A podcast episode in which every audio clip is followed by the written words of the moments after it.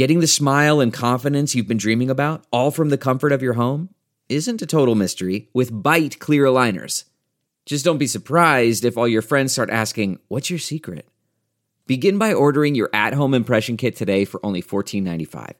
Byte clear aligners are doctor directed and delivered to your door. Treatment costs thousands less than braces, plus, they offer flexible financing, accept eligible insurance, and you can pay with your HSA FSA.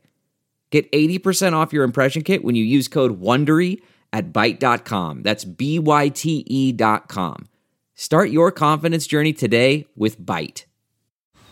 Man, that sunset is gorgeous. Grill, patio, sunset. Hard to get better than that. Unless you're browsing Carvana's inventory while you soak it all in.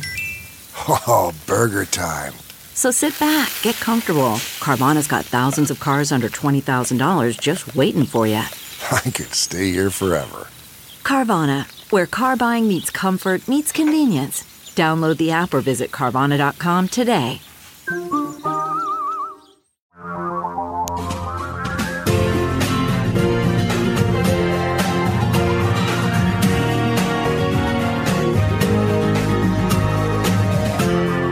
This is the Thom Hartmann Program.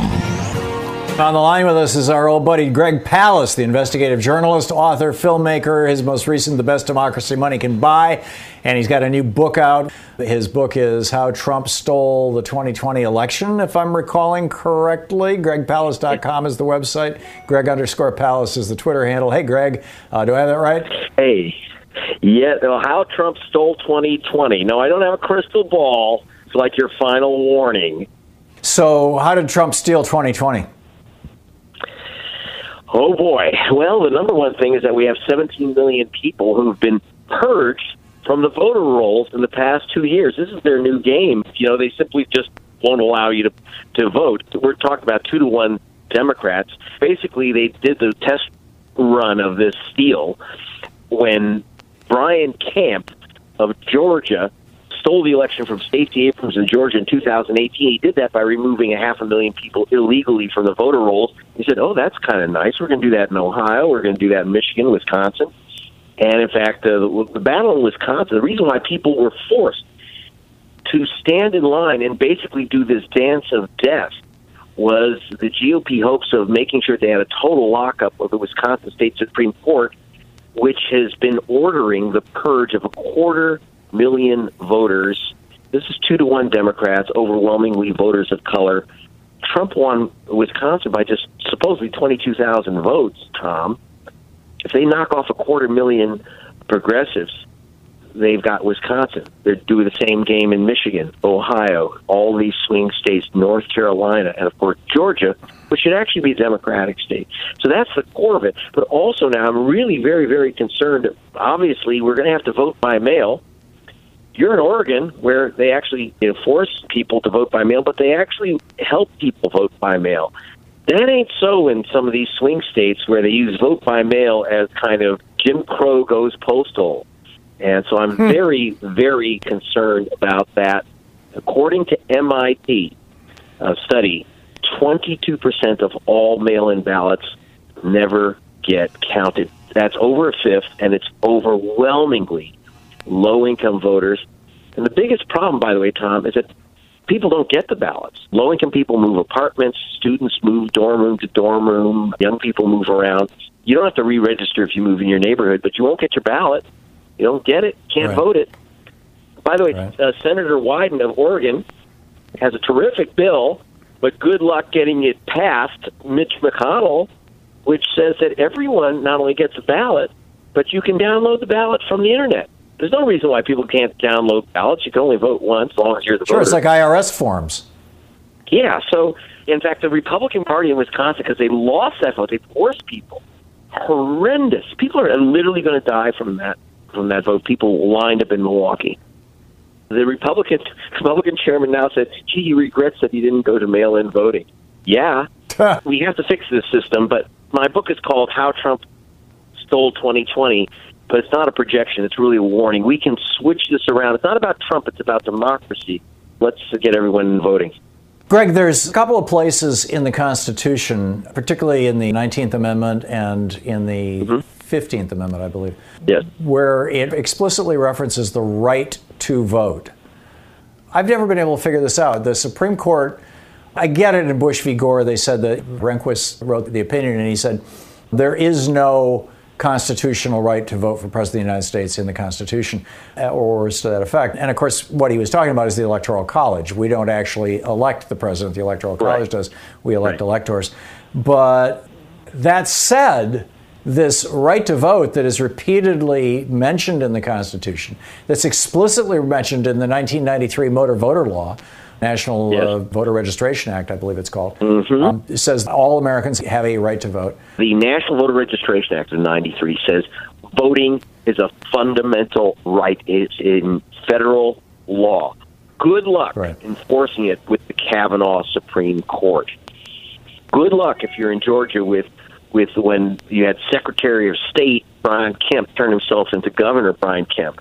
In Ohio, in Michigan, in Wisconsin, where you have elements who know it's real simple, Thom. It's ugly, but the truth is there aren't enough white guys to elect Donald Trump and a Republican Senate and Congress. There just aren't. You have to look at the new demographics of America.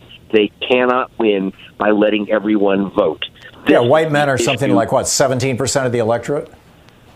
It's gone way down enough that they are, in, in, unless you steal votes, you prevent people from voting. As I said, 17 million people removed from the voter rolls. You have 22% of mail in ballots not counted. But understand things like ID laws. Okay, who doesn't have a driver's license? Well, guess what? People who don't have cars. Who are they? Is that the rich who don't have cars? Basically, the country club set will always get their, their votes counted.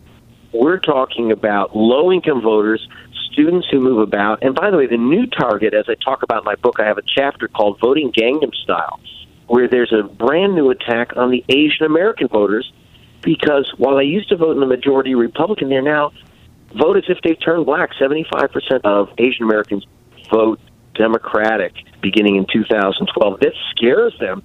They have to prevent people from voting. It's Well, if they're doing similar name matches, Yeah, you know, the Hispanic and the Asian communities are the easiest to take out. Those are the smallest name. Oh pools. yeah, so that's right. So we have Chris Kobach and his cross-check system. The cross-check system was a, was created by Chris Kobach of Kansas, or KKK, if you can't remember the name, and it was about saying people named Jose Garcia, named David Kim, are registered to vote in two states, and therefore they're illegal voters. Remove them. 1.1 million voters were removed, named Garcia and Kim and Rodriguez and Johnson, an African American name. These names were removed because they said that they were that they're registered in two states illegally. They didn't know about it. They came in, they lost their votes, or they were forced to provisional ballots. Thom, we have three million provisional ballots cast in 2016 election. One million were rejected. That was Hillary Clinton's victory margin. Amazing. Greg, thanks a lot for dropping by. Great talking to you. You're the best. Thanks, Thom. Thank you. This is the Thom Hartmann Program.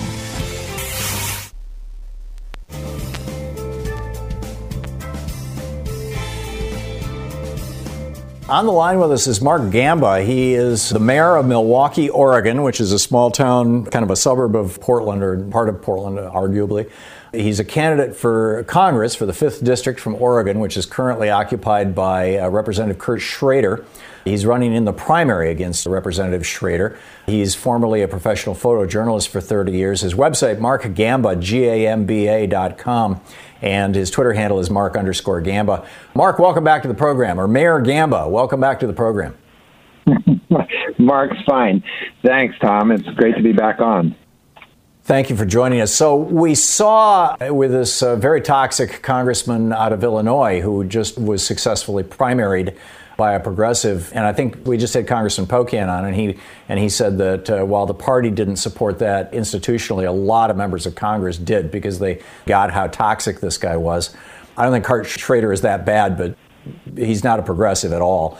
So I, am wondering how your campaign is going and, and how the coronavirus is changing how you and other people who are running, there's primaries all over the country right now, how other politicians who want to run in a primary are having to change what you're doing.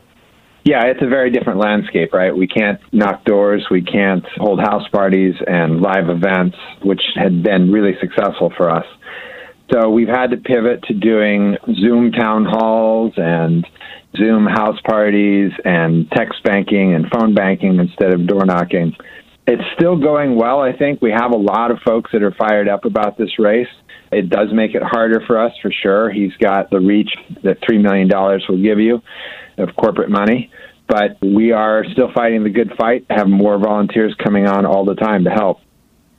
That's great. Congressman, you're the mayor of Milwaukie, Oregon, which is, you know, not an inconsequential town. What are the challenges that coronavirus is presenting to you, and what are you seeing down the road? Well, all kinds of issues, right? We got folks that are out of work that are going to be struggling to pay rent. Uh, we've been working with the governor to try and put rents on hold. The mayors were actually the ones that pushed Governor Brown to do the stay at home sooner and stronger than I think was going to happen otherwise. And it's been very successful for Oregon. But out of that, right, a lot of people have lost their jobs and a lot of businesses are really struggling and may not be able to make it through this. The city is doing what we can. We've got a grant program where we're giving small businesses $5,000 a piece if they qualify, and up to a certain number. We don't have an unlimited supply of funds for that. But we know that coming out of this, there's going to be a lot of people hurting, both small businesses and employees. And I actually think that the absolute best way for America to come out of this is to kill two birds with one stone and pass the Green New Deal. Right? We put millions of people to work with good family wage jobs, solving the even bigger problem of climate change, that will kickstart the economy a whole lot faster and a whole lot more effectively than giving a bunch of tax breaks to billionaires. That's what I'm pushing for at the federal level, and the city of Milwaukie is doing everything it can to help its small businesses and the folks that live there. We're talking with Mark Gamba. He's running in the Democratic primary here in Oregon against uh, Representative Kurt Schrader. When is our primary, by the way? May 19th. May 19th. Thank you very much. So, one of the things that differentiates towns, counties, and states from the federal government is that the federal government can basically print money and can easily borrow money by selling treasuries because there's just continuous demand for treasuries. I noticed a few weeks ago, I haven't looked since then, but uh, I noticed a few weeks ago that some of the uh, ETFs that were uh, bond funds, that were municipal bonds and state bonds, were really starting to sink because people were concerned that towns may end up going bankrupt because they're losing tax revenue. You were just talking about how many businesses in Milwaukie may end up going under, and you guys are trying to pump money out to them. But at what point, how do you finance that if your tax base is disintegrating and you're having to pay higher and higher interest rates in order to float bonds? The issue that Oregon has, which typically is, is a problem, is that virtually, I forget the actual percentage, but something like 70% of our funding for running a city comes from property taxes. Property taxes will probably go down a little bit as far as collections go, if they're not going to go down, they probably won't go up to 3%. We need them to go up to keep pace with the cost of everything else. But we're not going to take as hard a hit as cities in other states that are dependent on sales tax. Uh-huh. We do collect a little bit of a fee from our businesses, but it's an annual thing and it's not it's really not a big portion of our budget. Where we're getting hurt hardest right now is is actually interestingly our water use has gone down because a, a significant portion of our water use is industrial. A lot of people don't know this, but Milwaukie is a pretty industrial town, and so mm-hmm. we have some industrial uses of water. So when that that's taking a pretty big nick out of our water fund. So we're going to have to do some work, but I don't think Milwaukie is anywhere near going bankrupt. Uh, we yeah. have been running our, our city without credit predominantly very well, and I think we'll be fine. Yeah. I know you're a thoughtful guy and good administrator and a good mayor. Talking with Mark Gamba, he's the mayor of Milwaukie, Oregon. He's running against Representative Kurt Schrader in the primary for Oregon's 5th District, which is right down the road from me. It's a southern part of Portland and beyond. Mark, you know, running as a progressive, Green New Deal, for example, you mentioned that as one of the things that you've been focused on. I know you've been focused on that for a long time. But even if it passed tomorrow morning, you're not going to have a lot of people out doing construction because we're still social distancing. What is the midpoint? What are other progressive policies that we need to consider putting into place right away that don't require people getting together? I mean, I'm assuming things like, you know, Medicare for all, doing away with college student debt, things like that. What are the things that are at the top of your list?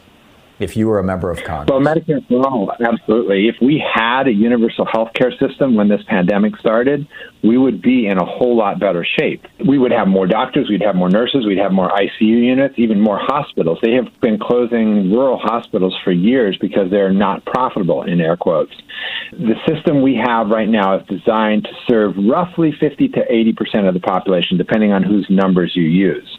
And it's right sized, again, with the air quotes. So that means that it is not literally designed to serve the entire population. So when you have a giant influx of healthcare needs like we do right now, the system is not right sized for it. With a universal healthcare system, not only would we have more doctors, more nurses, and all those things, we would also have somebody whose job it was to be thinking about the healthcare of the nation writ large. Yeah, uh, which would be a good thing. Mark Gamba, the mayor of Milwaukie, Oregon, running for Congress in the, uh, the May primary here in Oregon, the 5th District. His website, markgamba, G-A-M-B-A dot com, and you can tweet him at mark underscore gamba. Mark, thanks so much for being with us. Thank you so much, Thom. Stay safe. Yeah, great talking with you.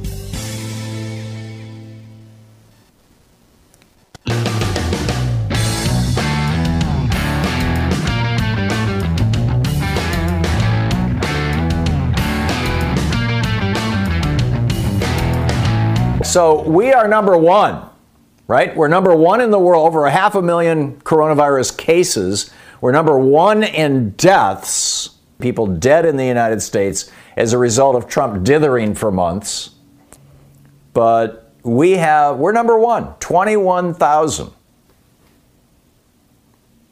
If you go down the list, Germany has 2,900. They've got extensive testing. They're even doing uh, antibody testing all across Germany right now.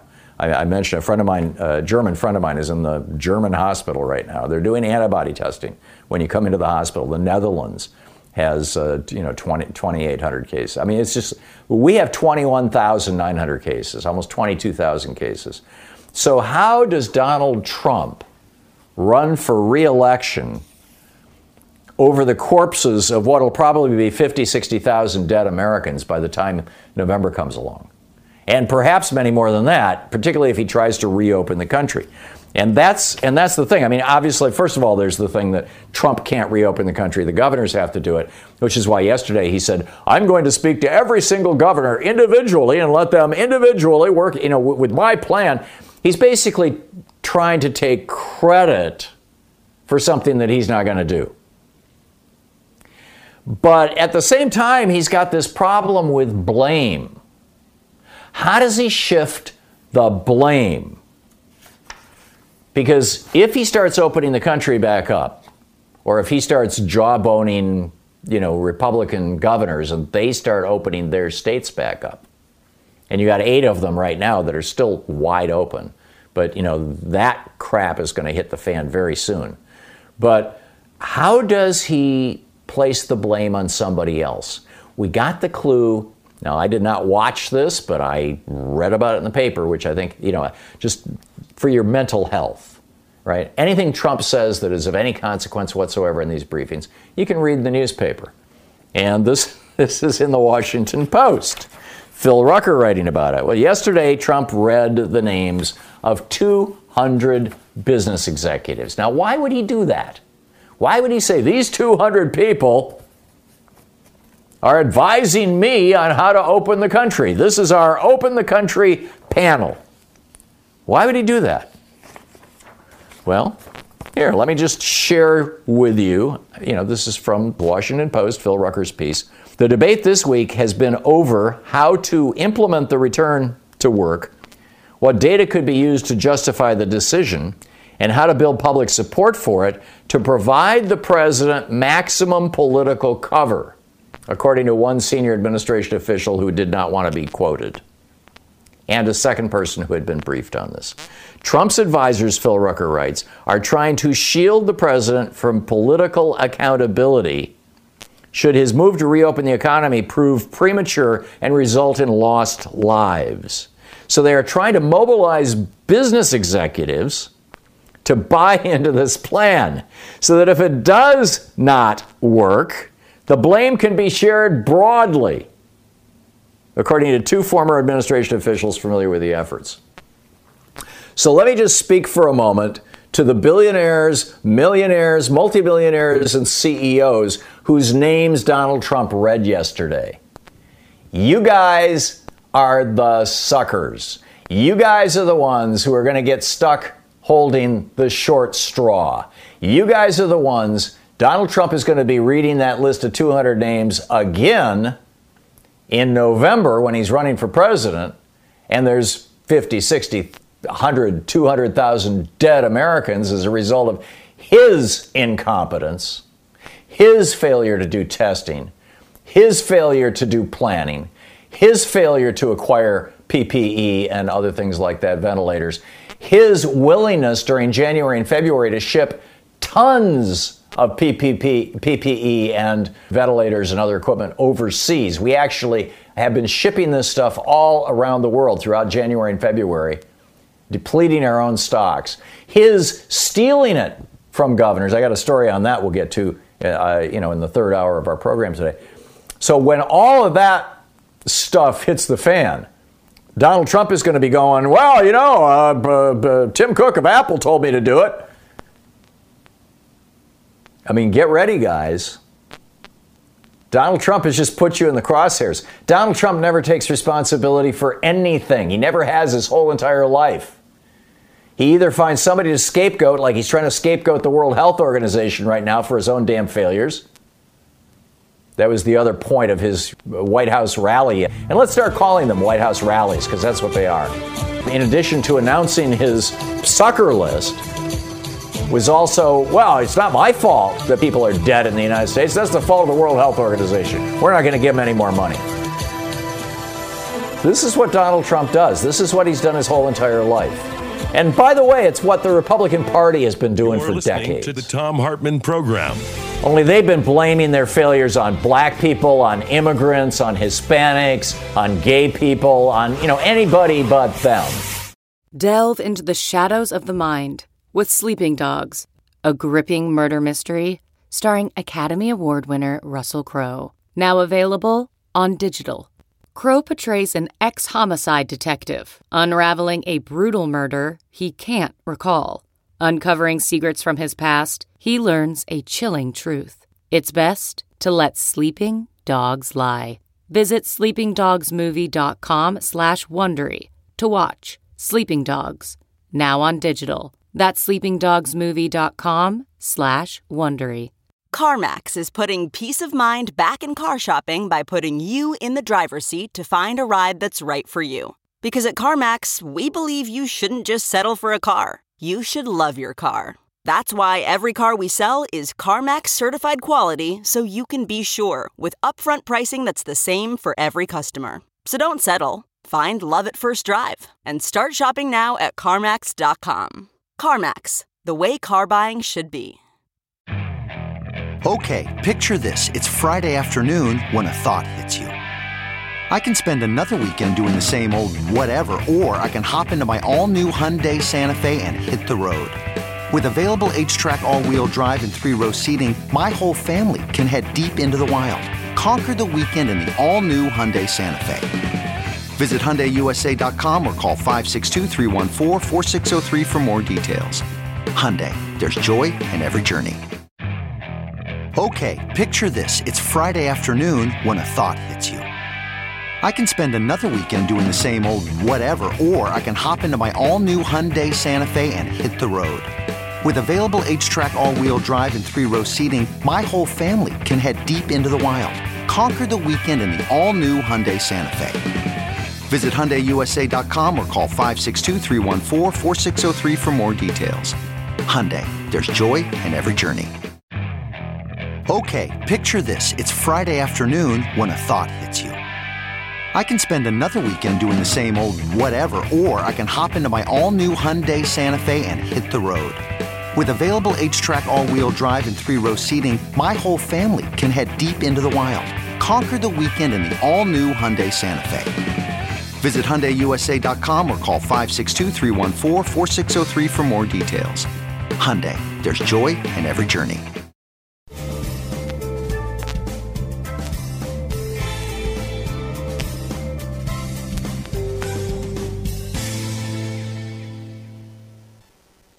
Susan in Hood River, Oregon. Hey, Susan, what's on your mind today?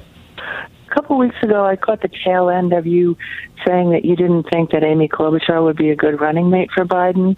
And I was wondering why you think that, and if not her, which woman do you think would be the best? I think the best woman to be his running mate is, in, in terms of ideology and electability and, and whatnot, is probably Elizabeth Warren.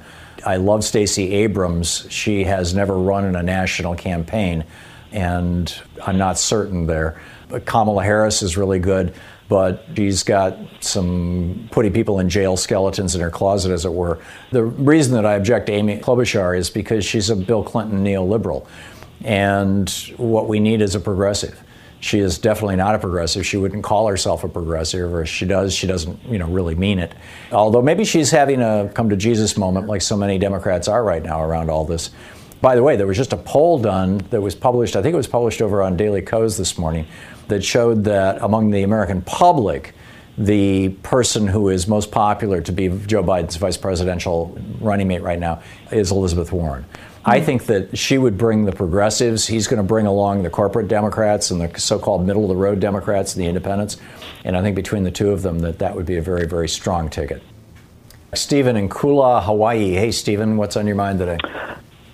Hi, Thom. Um, as much as I'd like to see Elizabeth Warren as the vice presidential nominee, the only problem, as I see it, is the governor of Massachusetts, who would appoint her replacement, is unfortunately a Republican, and we can't afford to lose a reliable Democratic seat in the Senate. We need to take over the Senate. So I think it's unfortunate, but. Congress reconvenes right after the first of the year. I forget the date, but I think it's the first week after the uh, new year.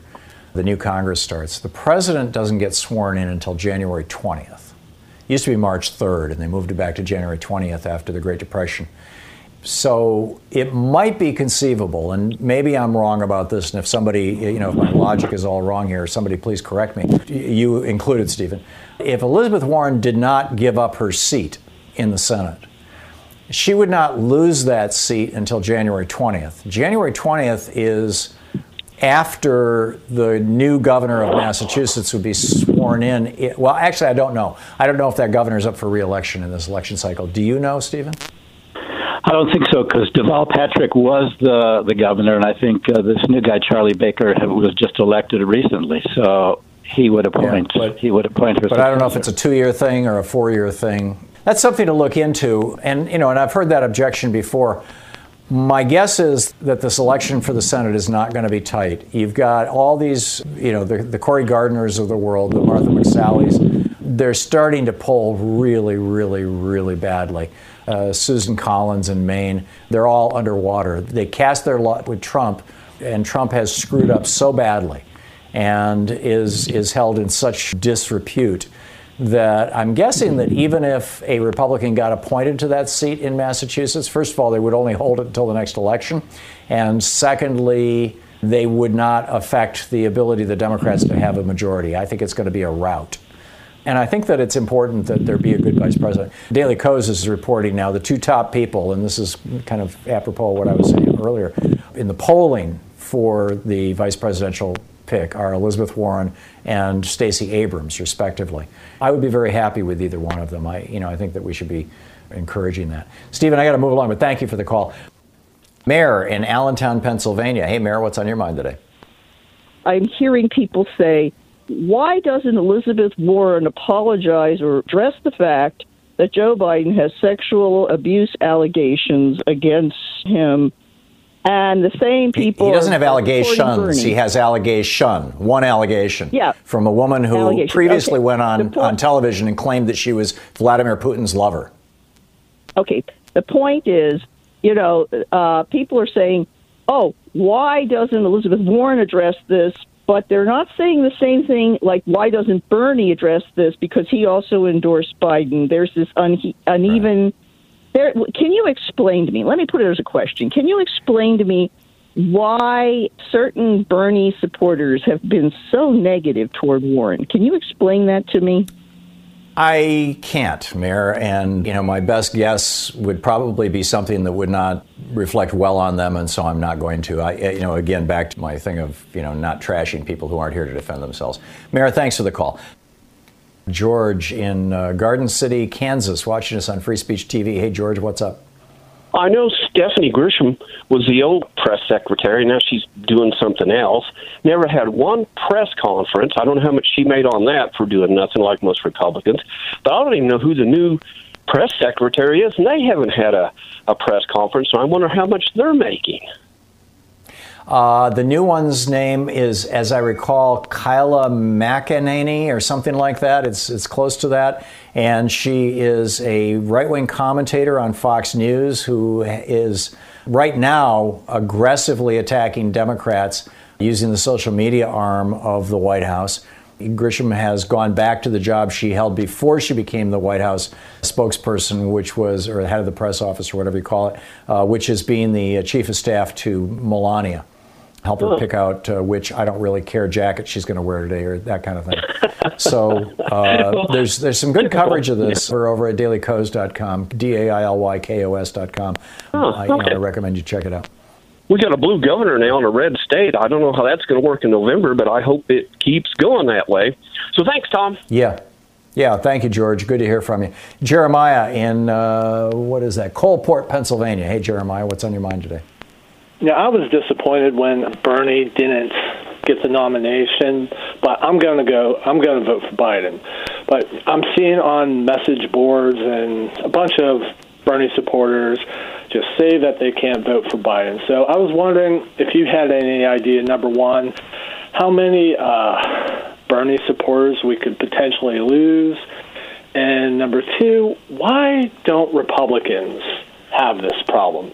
You know, all their voters get in line behind whoever the nominee is. Yet, right. for some reason, every time we have this uh, schism where we bicker back and forth, and then some people break off, vote green, or don't show up. Why do we have this problem? Well, Republicans actually do, do have this problem. Yeah, Republicans do have the same the same problem of you know people who are disaffected or disenchanted, just not showing up to vote or you know voting third party or whatever.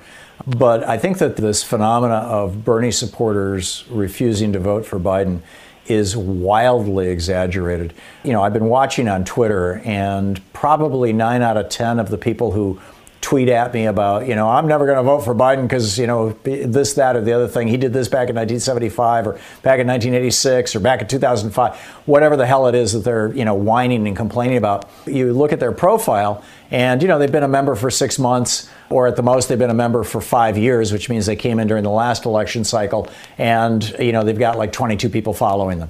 I'm pretty sure that these are bots, they're trolls, they may be foreign bots and trolls.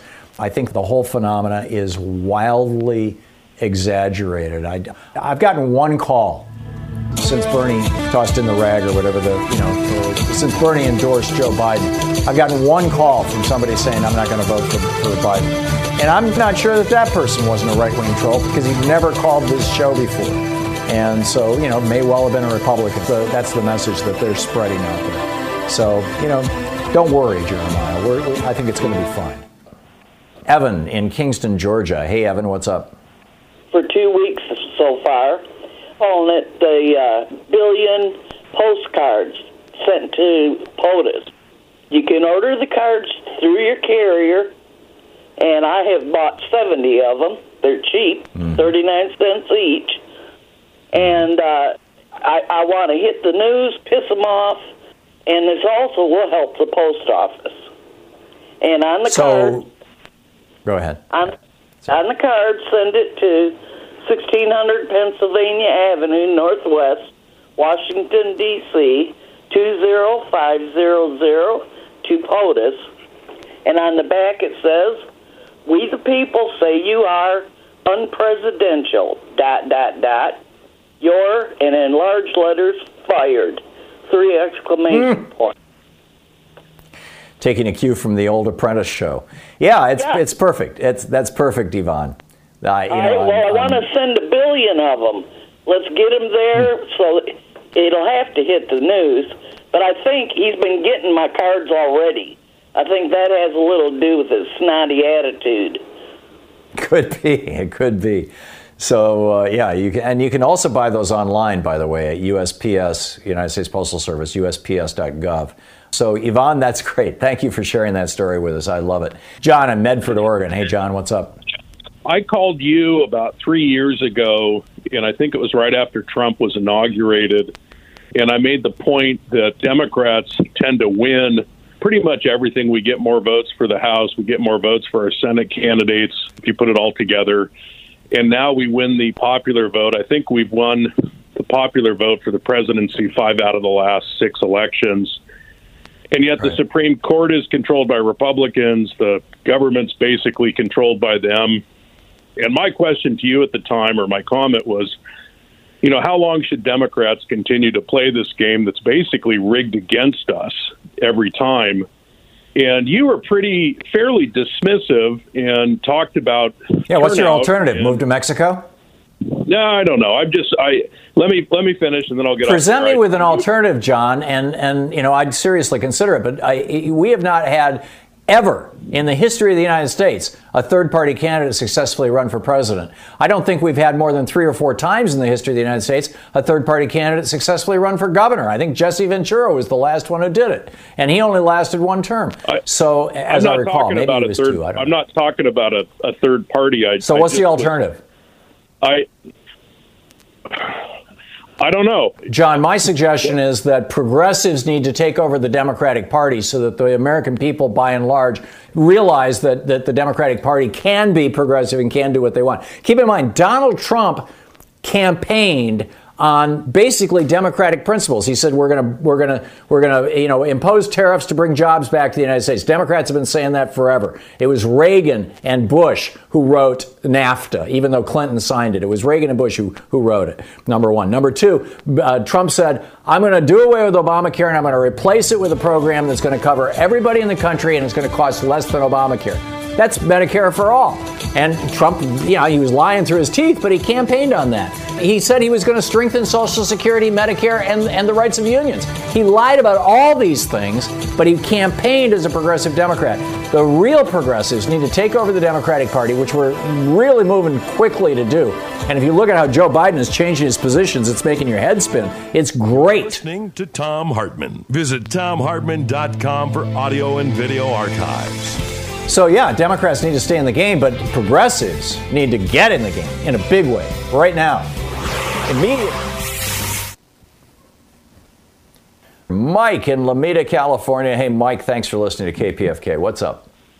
Uh, the reason I'm calling is I just want to give a transcontinental salute to our heroes, to our new greatest generation, and that is the voters of Wisconsin, who, when threatened with do- with death if they voted, turned up to preserve democracy. Uh, and like to contrast that with the Supreme Court Justice Quisling, who uh, gave them that fate and uh, then opted for uh, teleconferencing for doing his own work. So, uh, sort of a Right, that be contrast. John in- Roberts. And also, by the way, Mike, every single member of the uh, Supreme Court of Wisconsin uh, voted by mail. Every single one of them, including all the Republicans who voted for this thing. And those Republicans typically vote in person. Back to you. Well, the nice thing about a federal system is when I say Chief Justice Quisling, it applies both to the federal and the state Supreme Courts. But in any event, uh, I don't think, by the way, that we're going to be able to go back to normal until we have widespread, rapid result testing for coronavirus. And uh, that's not likely to occur from uh, any outstanding federal leadership, given what we've got. And uh, I'm cautioning everyone that this is a world of surprises. And I don't particularly count strongly on seeing a uh, what's his name Trump versus Biden election in November. I think uh, there may be a, a change. There may be people in the Republican Party, at least, who decide that Trump is too big a liability to take into the election. You know, we'll see. I mean, this is a conversation we're going to have to revisit in June or July after all the Republican primaries are over, assuming that they actually happen. And uh, because I think that there's a number of Republican members of Congress and, and, and particularly of the Senate who are totally dancing to Trump's tune right now because they're trying to fend off a primary challenger from the right. And once those primaries are over, assuming that they make it through the primaries, uh, they may find their conscience and they may find their voice. I'm, I'm not holding my breath, but you know I think that's possible. And I think there may be something more behind the scenes going on, given it's uh, the Republican Party than in out front. Do you have any evidence um, of that? No, just my sense. You know, when they made me go to college, uh, I was put in a room with a compulsive liar, and he had everyone in the dorm snowed for a while. But then once they found out what he was, oh, there was such a backlash against right. this guy. Right. There you go. From your lips to God's ears, Mike. Thanks a lot for the call.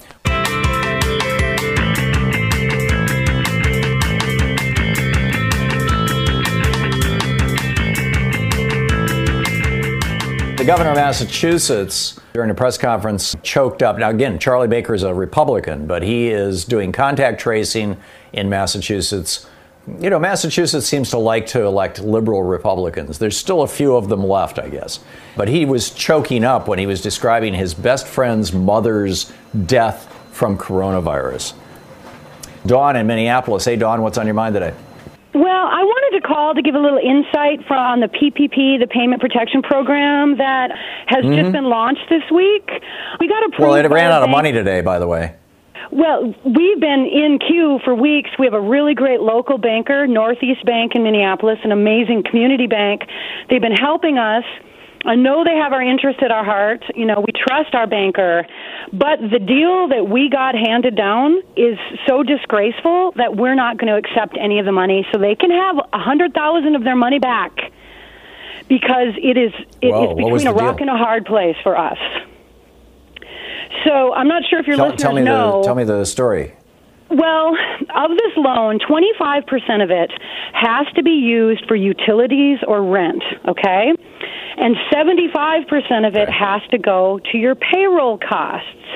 So we understand that it's all about getting people off unemployment and keeping everybody working and all of that. And that's all well and good.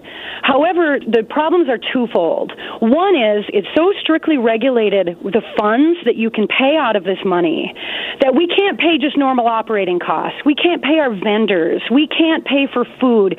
We can't pay any other loan uh, balances or payments out of that. Otherwise, we'll be charged with fraud. Okay? It can only go to utilities. Wow. It can only go to rent. Fine. 75% goes to your employees. Well, the caveat of this is on June 30th, we have to bring back our average monthly payroll in full on June 30th, or we have to pay all the money back within two years. So for us, Oh, our that's- average monthly that's payroll is I mean- forty thousand dollars a month. I have zero work, Thom. I'm a catering company.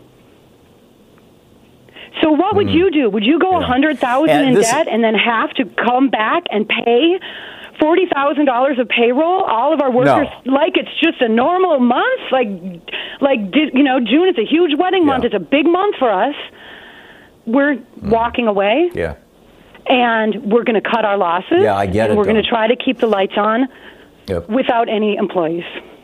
We have a small business that does this show, you know, with a half a dozen more or less employees, and we had to lay off one part-time person, and I've stopped taking any pay. you know, the guy in New York who kind of runs our the business end of our business has stopped taking any pay, and we may do that for years. I, I have no idea, you know, because our advertising revenue has collapsed, and and I'm guessing that the fundraising drive from Free Speech TV, which kicks a little bit of money towards us, is going to collapse too. But we'll make it through. I can live for you know without an income. I'm on Social Security, but the way that the countries in Europe are doing this is they're saying here's a gift, a grant uh, for it depends on the country. It's 90% of your pay, I believe. In Denmark, 85% in Germany. I think it's 80 or 85% in France. Um, I think it's Norway is is uh, higher than 90%. I don't remember the exact amounts. These are all from memory, but they're in that range. And basically, what they're saying to employers is, we realize you, your employees are not working. You have, you know, they're home, right? They're doing absolutely nothing for you, but it's easier, cheaper, and more convenient for the government to give you the money and you pay your payroll, and that's a gift and it's gone forever. The government will absorb that cost. Than it is for those people to be laid off and then apply for unemployment, and then we've got to process that through a completely different unemployment system, and then those people may or may not be able to come back to work, and blah, blah, blah, blah. So these countries are not experiencing massive unemployment because their people are still employed and they're still getting their checks. And that becomes a, you know super important here in the United States, where a third of Americans get their health insurance from their employer. And you know, if we were using the, the European system, people like you, Dawn, would be able to not only continue paying your employees, but also continue paying for their benefits, and you would never have to pay back a penny of it. It's nuts that they're doing this as a loan. It's absolutely nuts. And you know, we uh, we talked about you know should we look into this program, and very very quickly decided no, we're not going to do that for some of the reasons that you're talking about. This is just so wrong. Dawn, thank you for uh, for the call and for alerting us to what's going on. Alan in Cedar City, Utah. Hey, Alan, what's on your mind? Hi, Thom. You know, after what you just talked about, it's so upsetting the the stimulus and relief programs. It's hard to talk about what I called for, but uh, but anyway, yeah. to give you an update here in Utah, things don't seem to be too bad from my perspective. Most people are being respectful about social distancing in the grocery stores. You know, there's some high school kids out mm-hmm. playing soccer games and some people that seem to have a kind of a a cruddy attitude that won't keep their distance and um, the governor, I think, is not a liberal Republican, but he seems to be handling things responsibly, trying not to be really restrictive in rural areas where it might not be as important as it is in urban areas like Salt Lake or up by Park City where they had a lot of resort traffic mm-hmm. earlier. Do you think that, I'd like you to tell me about the legislature in just a second, but do you think that because Utah has, uh, I believe it's a, a, significant majority population of Mormons, if not a, a, huge consequential minority population, and basically the, you know, the Mormon church kind of controls the, the, the government or has a huge influence on the government in Utah, and the Mormon church has famously, I mean, you know, through the decades, you can think that Joseph Smith and his whole thing about the angels and the plates and all that stuff is just total, you know, bat guano crazy. But the Mormon church has always emphasized family and community. And that that set of values i mean that's really a, a, relatively progressive set of values that that set of values is what is animating or informing the government actions in utah that might not be the kind of cruel raw capitalism that you're seeing in other states or we don't care about the people in other states? I think you're absolutely right. Yeah there's the community thing. On one of your previous shows one of the callers said that assistance that the church gives unemployed people and stuff comes with a lot of strings attached and Actually, it varies from congregation to congregation, but it's it's somewhat better than what he described from what I've seen. But but yes, sure. that's part of it. And there's a lot of doctors. I mean, the president of the church right now is an eminent surgeon, and they're consulting the experts and trying to base decisions that the church makes in recommending what the members do. They're trying to base it on real medical expertise and and the church does have more that's, that's influence on so you were, you were going to tell me about the legislature. Like yeah, well, as far as I can see, they're just trying to clarify the legal basis for enforcing. They they haven't been like citing and fining people much at all, and there hasn't been much of a need to. But I think they're just trying. It may even be in response to what the president's saying about I have total authority over everything, and they're trying to kind of lay down a marker in case there are lawsuits and stuff. I can't tell for sure, but a lot of people are regarding it as a big government mm-hmm. power grab, and so you know it's kind of that's kind of messy the politics of it. Yeah, it sounds like it. It, it, it sounds all kind of stuff. But you're not seeing the eruptions like they're seeing in Michigan, where people are out waving Confederate flags and saying, "Don't tread on me." No, not so far. I'd say not not nothing like that. Yeah. Okay. Well, that's good news, Alan. Thank you for the call and thanks for the heads up. That's fascinating. That's fascinating. I, you know, we're we're seeing this play out in different parts of the country in different ways, and it's kind of revealing the character of our nation and our region. Thom Hartmann. Visit thomhartmann.com for audio and video archives. I mean, California Governor Gavin Newsom has said we're going to have a $75 million fund. and Another report says $150 million, to give $500 to every undocumented immigrant in the state. Quick math. The less your business spends on operations, on multiple systems, on delivering your product or service, the more margin you have and the more money you keep.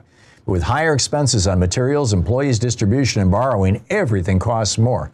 NetSuite is the number one cloud financial system, bringing accounting, financial management, inventory, HR, all into one platform and one source of truth. With NetSuite, you reduce IT costs because NetSuite lives in the cloud with no hardware required. It's accessible from anywhere. You cut the cost of maintaining multiple systems because you've got one unified business management suite.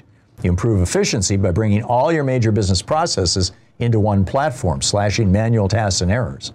Over 37,000 companies have already made the move. So do the math. See how you'll profit with NetSuite.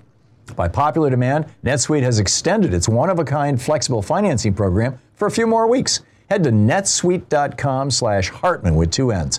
netsuite.com slash Hartmann. That's netsuite.com slash Hartmann. What makes a life a good one? Is it the adventure you have? Or the friends you find along the way? Maybe it's pursuing your passion while striving to protect, defend, and save what you believe in every single day. So, what makes a life a good one? In the Coast Guard, we think it's all of the above and more, but you'll have to find out for yourself. Visit gocoastguard.com to learn more. I normally find bras to be so uncomfortable and constricting, but Skims has changed that. You know, I love Skims underwear, so I finally tried their bras, and Skims has delivered again. Skims bras are worth the hype for the amazing shape and support they give, but what I wasn't expecting was how comfortable they are too. I've tried so many bras in the past, and the main issue that I have is that they weren't supportive enough, to the point where they felt slouchy. I love my Skims wireless form bra because it's so comfortable and supportive. The older I get, the more I care about actually being comfortable in what I wear every day. And with my wireless form bra, I no longer have to sacrifice my comfort for the support I need. Shop Skims bras at skims.com, now available in 62 sizes, 30A to 46H. Plus, get free shipping on all orders over $75. If you haven't yet, be sure to let them know we sent you. After you place your order, select podcast in the survey and select our show in the drop down menu that follows. Randy in Madison, Wisconsin. Hey, Randy, what's on your mind today? I wasn't able to hear your interview with a psychiatrist, unfortunately, but I think Democrats have to take a, a, page from Winston Churchill. Early in the war, well before Pearl Harbor, he established a small cadre of psychiatrists and gave them access to all the information they had so they could remotely psychoanalyze Hitler. When you hear that, you realize I don't know how well that uh, turned out, but it's a great idea. And I think Democrats have to do the same thing with Trump. Uh, Churchill understood that uh, Hitler was a sick puppy, and we all know that Trump is in the forces of a lot of demons he cannot control. At least if we do something like that, we can predict things. And we Now, won't be so been, shocked by everything um, he does. It's been 35 years since I lived in Germany and, and was doing a deep dive into William Shirer and other books on the, on the history of World War II. But my recollection, and I, again, let me qualify this heavily because I may be wrong. I'm trying to do something with a 30 year old memory here. But my recollection is that one of the things that those, I know that uh, Churchill did assemble psycho- psychologists to, uh, to, to psychoanalyze Hitler and come up with a strategy to hurt Hitler psychologically. And I believe that what they came up with, one of the things that they came up with, was to widely publicize the story, whether it was true or not. I don't honestly uh, know or recall that Hitler only had one testicle and was impotent. And you know that that was widely distributed. That information was widely distributed um, uh, across Germany via, via the, uh, uh, the, you know, the British equivalent of Radio Free Europe and uh, you know to humiliate and enrage Hitler to cause him to behave uh, in intemperate fashion. And uh, I don't know if if what's her name Stormy Daniels talking about mushrooms uh, has done it to Trump, but good point, Randy. Good point. The Democrats should get a shrink to work on Trump. Steve in Washington. Hey, Steve, what's up? Okay, I got a postcard addressed to postal customer that reads President Trump's coronavirus guidelines for America this is right, those went out a week or so ago. Yeah. This looks more like campaign literature than a warning to. That's uh, what it is. well, I mean, it's paid for with your tax dollars, right? But that's what it is. Yeah. Well, it's really inappropriate. The Do you have that card in front of you, Steve? Absolutely. Look on the address side and look in the upper right hand corner. Does it say you know, postage paid, or is there the president's Says postage fees paid, USPS permit number G10. Okay. Well, that's good news, actually. That means they didn't use franking to send that letter out. They actually paid for it with your tax dollars. Okay. But the post office actually got some benefit from it. But we talked about those the week before last, actually, I think, when they first went out. In fact, the point that I made was I remember back in 2001, uh, or maybe it was early 2002 when Bernie Sanders shamed the Republicans and said, if you're going to do a massive, it was, you know, this giant bailout bill after 9 11 because the economy was in the tank. And Bernie Sanders says, if you're going to do a giant bailout bill for the big corporations and the billionaires, at least give 300 bucks to everybody in the country, right? You know, you get a stimulus mm-hmm. check.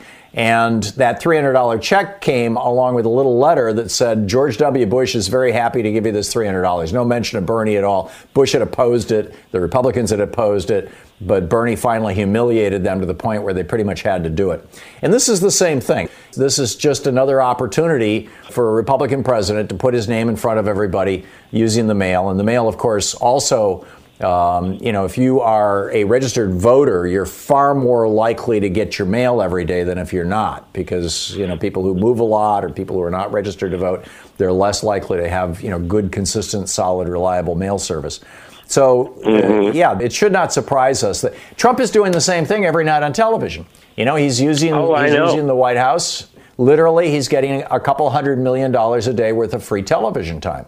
And I guess the good thing from our point of view is that he's so incompetent and so psychopathic that it is actually in some areas hurting him, but which should be cold comfort because if the next Republican president is just a little bit smarter and a little less psychotic than Donald Trump, and they use the same techniques that Donald Trump is using, we will end up an oligarchy or even worse, a, a tyrannical dictatorship the power of government will be turned on us. And just like Trump is talking right now about turning the power of government on the states, on the Democratic governors. It's an amazing time. It's just an absolutely amazing time. Zoe in Louisville, Kentucky. Hey, Zoe, thanks for watching YouTube. What's up? Well, we did get a little, uh, a little something like that protest that you were describing up in was it Michigan yesterday? We did. Mm-hmm. There was a group of mm-hmm. people that timed their protest to be right at its, I don't know, most fervent, noisy peak right during the governor's five o'clock press conference yesterday. So he has a press conference every day at five o'clock. Fortunately, and this is mm-hmm. this is a I don't get to do this very often, but I get to brag about my elected fi- official from Kentucky, and that is um, that is our governor Andy Beshear because he's doing a bang up job but they made sure that they He's were noisy enough and timed well enough to completely interrupt the press conference. And he was literally sitting there talking about how many people were sick, how many people were in ICU, and how many people had died. And and I'm I'm pretty sure uh, that that I heard a shofar at one point. So I mean, it was They just, you know, they were Mm. doing anything they could to sort of interrupt everything. But there were only like 60, 75 people. Of course, they all had masks on, but they were all nice and close together. Um, there were signs that said things like King Beshear. Uh, of course, they had the "Don't Tread on Me" flags. I, I don't know if I ever saw a, a Confederate flag, but quite positive that some of those ding dongs had one of those out there. Uh, but I did not see those.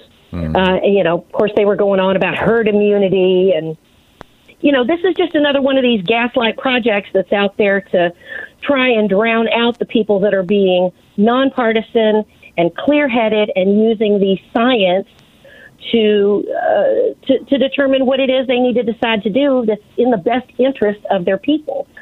I would say it goes beyond that, Joe. I think that what we're Mhm. looking at is right wing ideologues who believe that the government actually should not have any role in the life of the nation outside of running the army. Um, these Mm-hmm. so called libertarians, and now they've basically taken over the Republican Party. And, Yeah. you know, it's being funded and fueled by billionaires who don't want to pay federal income taxes. That they're using this as essentially a recruiting tool, just like they used Obamacare. How, how dare a, a black president tell us, you know, white people out here in Michigan and Kansas and, and Kentucky that we have to have health insurance? How dare he? And they took it to the Supreme Court. Oh, the Supreme yeah. Court said, no, you don't have to pay the fine if you don't have it. I mean, you know, this is this Mhm. is just recruiting, I think, by right wing crazies. Sure, and I mean the uh, the the right wing crazies that were in charge of this. Um, one of them was a representative in the um, in the House. Her name's Savannah Maddox. She introduced a bill a while back that got uh, that got voted down, but it was uh, going to allow anyone, any business owner, to sue the governor directly for closing their business as a result of you know whatever the governor determines. In this case, it's a pandemic. Um, but it, but the uh, the woman who who uh, who was sort of the I guess you could call her the astroturf. She was the uh, the front. Her name's Erica Callahan, and she is a friend of our former total dingbat governor Matt Bevin. And she owns a furniture company in Lexington, which has been shut down. So this was her big temper tantrum. She wants to her big public temper tantrum. Yeah, there you go. Yeah, and, and Trump wants to reopen his hotels and his golf courses and all this kind of stuff. I get it. Zoe, thank you for the call. That's fascinating. Thanks for the report from Kentucky.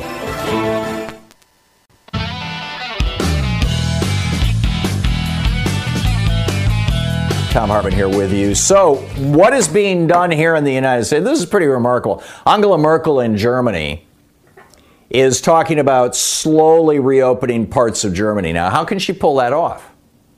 How do you reopen an economy when you know there's a there's a deadly virus floating around? Well, it turns out that you do it through contact tracing and testing. Well, I guess the first step would be testing. You have to test people not just who are symptomatic, you have to test everybody.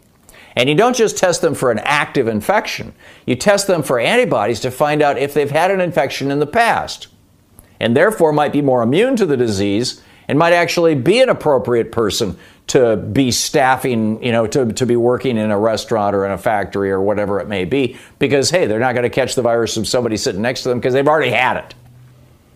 Well, Germany has been doing this for months. Germany was the first and most aggressive nation in Europe. It was January 6th, I believe, when the World Health Organization released, well, when China released the genome of the coronavirus, the World Health Organization certified it and certified the standards for lab tests. Within a week or so, a German company had come up with a test that the World Health Organization certified and said that they would underwrite shipping to 60 different poor countries. And by the way, if any rich countries wanted it, they were available. This was first weeks of January. Donald Trump was like, "No, no, no, no. Everything's good. We're good. We don't need that." The New York Times, by the way, reporting that had Trump shut down the country two weeks earlier than California and New York did, and they didn't shut down the country, they just shut down their states. But had Trump shut down the country two weeks before New York and California did, when it was obvious to public health experts in the United States and around the world that that's what needed to be done, 90% of the deaths that have occurred in the United States would not have happened. We have over 30,000 deaths in the United States. We would have 3,000, 27,000 people who are now dead Because if Donald Trump's incompetence would still be alive, according to this New York Times study, had, had the country just shut down two weeks earlier. That's how fast this virus spreads. That's the kind of problem the eight authoritarian follower governors, maybe sociopaths. I mean, I, I think this is a question that's worth asking. If a governor like this governor in South Dakota, the you know Rachel Maddow's talking about every night, if a governor says, "Yeah, I know about the science. I read the science. I've heard all about the science, but I'm not going to open my state because we're Republicans and we don't do that. I'm following Donald Trump. I'm putting the economy ahead of people." If a governor says that, or, or her actions say that, does that is that a good and reliable indicator that that governor is probably a sociopath, a person who's incapable of empathizing with other human beings, who can't relate to people at the level of human to human, an automaton, a person with no conscience and no feeling? Or does it simply indicate that they're stupid? I think in the case of Ron DeSantis and Brian Kemp in Florida and Georgia, I think you can safely say both.